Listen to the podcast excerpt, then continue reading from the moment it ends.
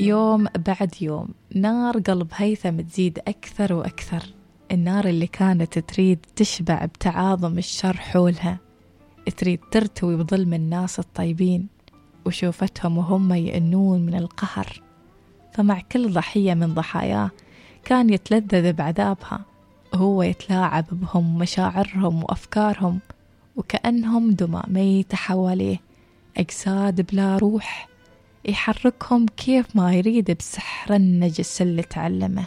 سحرة اللي مستحيل في يوم من الأيام يفلت من كارمته ودعوة كل واحد سلب منه أسمى وأعظم شيء اللي هو الإرادة. تدور الحياة وتتبدل الأدوار ويرجع له كل شيء سواه فيهم. فبعد فترة من وفاة ريم الله يرحمها دق هيثم باب نفس العائلة ولكن هالمرة تقدم لخطبة أخت ريم اللي هي سلمى. طبعا سلمى كانت أصغر من ريم مباشرة. كانت سلمى تشتغل في أحد المؤسسات الحكومية بوظيفة ممتازة جدا. وكعادة نوايا هيثم وأطماعه صار لازم أنه يختارها هي من بين كل خواتها. ولكن هالمرة قرر أنه بعد الزواج يخليها خاتم في يدينه يلجم لسانها وما يترك لها مجال للجدال والنقاش معاه مثل ما صار مع ريم. فكل اللي يقولها ياه ويأمرها فيه تقول فيه حاضر وكل اللي تشوفه من سواياه الشينة بيكون مثل السراب وعالم مثل الحلم اللي ما تقدر تتكلم عنه. وفيه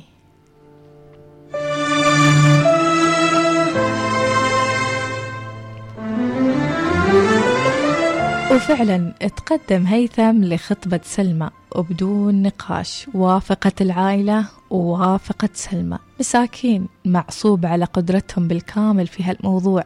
مثل السيناريو اللي صار مع ريم الله يرحمها.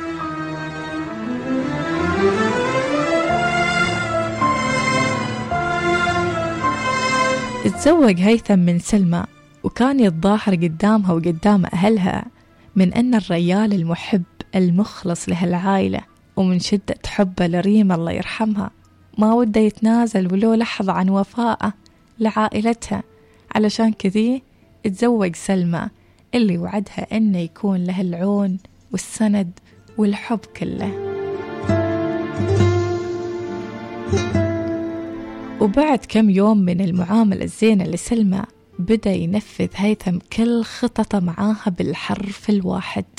خلاها من البداية خاتم في يدينه ومهما شافت من نجاسات سحره وشره ما تقدر تبوح به وتتكلم أو حتى تطلب النقدة من أهلها.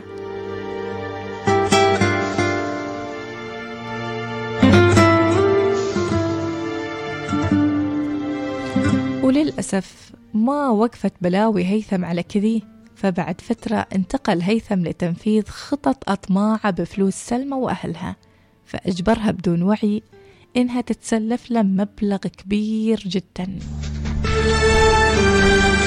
فتراكمت عليها الديون من كل صوب وعاشت بعدها حياة التقشف والقلق وأوشكت إنها تعيش حياة الفقر بعد ما كان وضعها المالي ممتاز.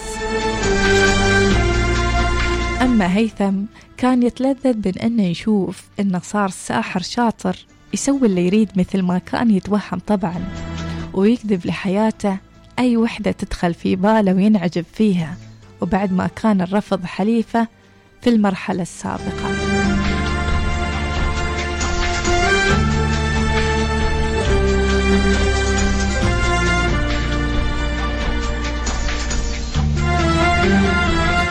ولشدة السواد اللي في قلبه.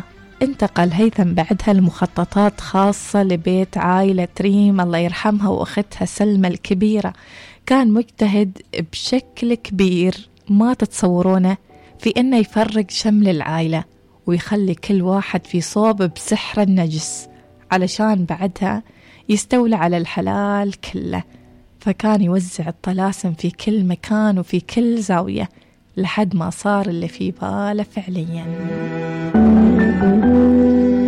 صار الطلاق ما بين أم ريم ومع أبوها. الطلاق اللي الكل منصدم منه بلا سابق إنذار أو حتى مشاكل. صار التنافر ما بين يوم وليلة. بعد ما كان البيت يعم السكينة والمودة والرحمة واللطف. طبعا كانت مخططات هيثم إنه يستولي على البيت الكبير بالكامل في المرحلة الجاية بعد ما يشتت شمل العائلة. كان لزوجة هيثم أخت صغيرة بعمر 14 سنة. أخت سلمى اسمها سارة. سارة طبعا كانت أجملهن وأرقهن.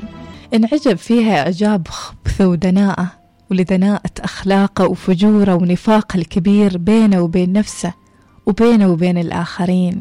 فمثل ما خبرتكم هيئته هيئة الصالحين الأبرار وقلبه قلب الكافرين الفجار.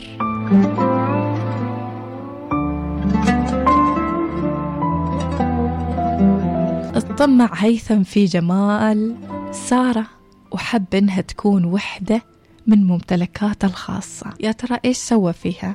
وكيف كانت الحياة بعد هذه النية الشينة؟ هذا اللي بنعرفه إن شاء الله باكر في هذه القصة الغريبة والعجيبة.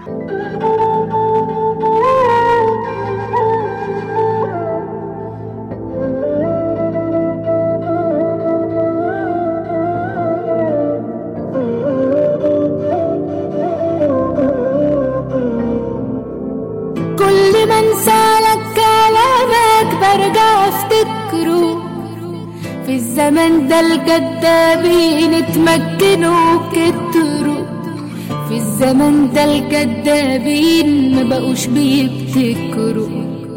آه خلاص ما بقاش وجودك جنبي له معنى رد طيب فين وعودك من اللي ضيعنا حبي ليك كان حلم عمري واتقلب لعنة. كل ما برجع افتكره في الزمن ده الكدابين اتمكنوا كتروا. في الزمن ده الكدابين مبقوش بيفتكروا. آه خلاص ما بقاش جنبي له معانا رد طيب فين وعودك؟ من اللي ضيعنا حبي ليك كان حلم عمري واتقلب لعنة شوف حقيقتك عالطبيعة اعترف خليك شجاع النهاية مش فظيعة لايقة جدا عالوداع شوف حقيقتك عالطبيعة اعترف خليك شجاع النهاية مش فظيعة ألف شكر على اللي ضاع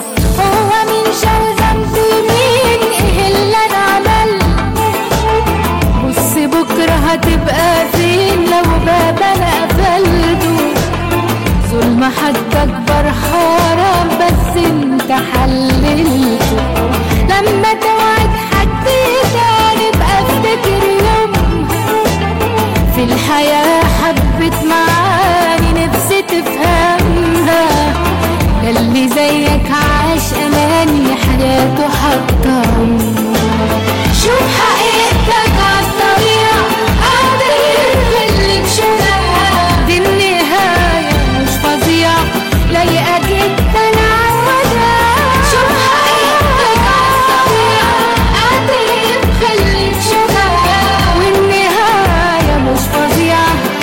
ألف شكر على اللي ضاع دار كلنا نسالك كلامك برجع فيك في الزمن ده الكدابين اتمكنوا جدا في الزمن ده الكدابين ما بقوش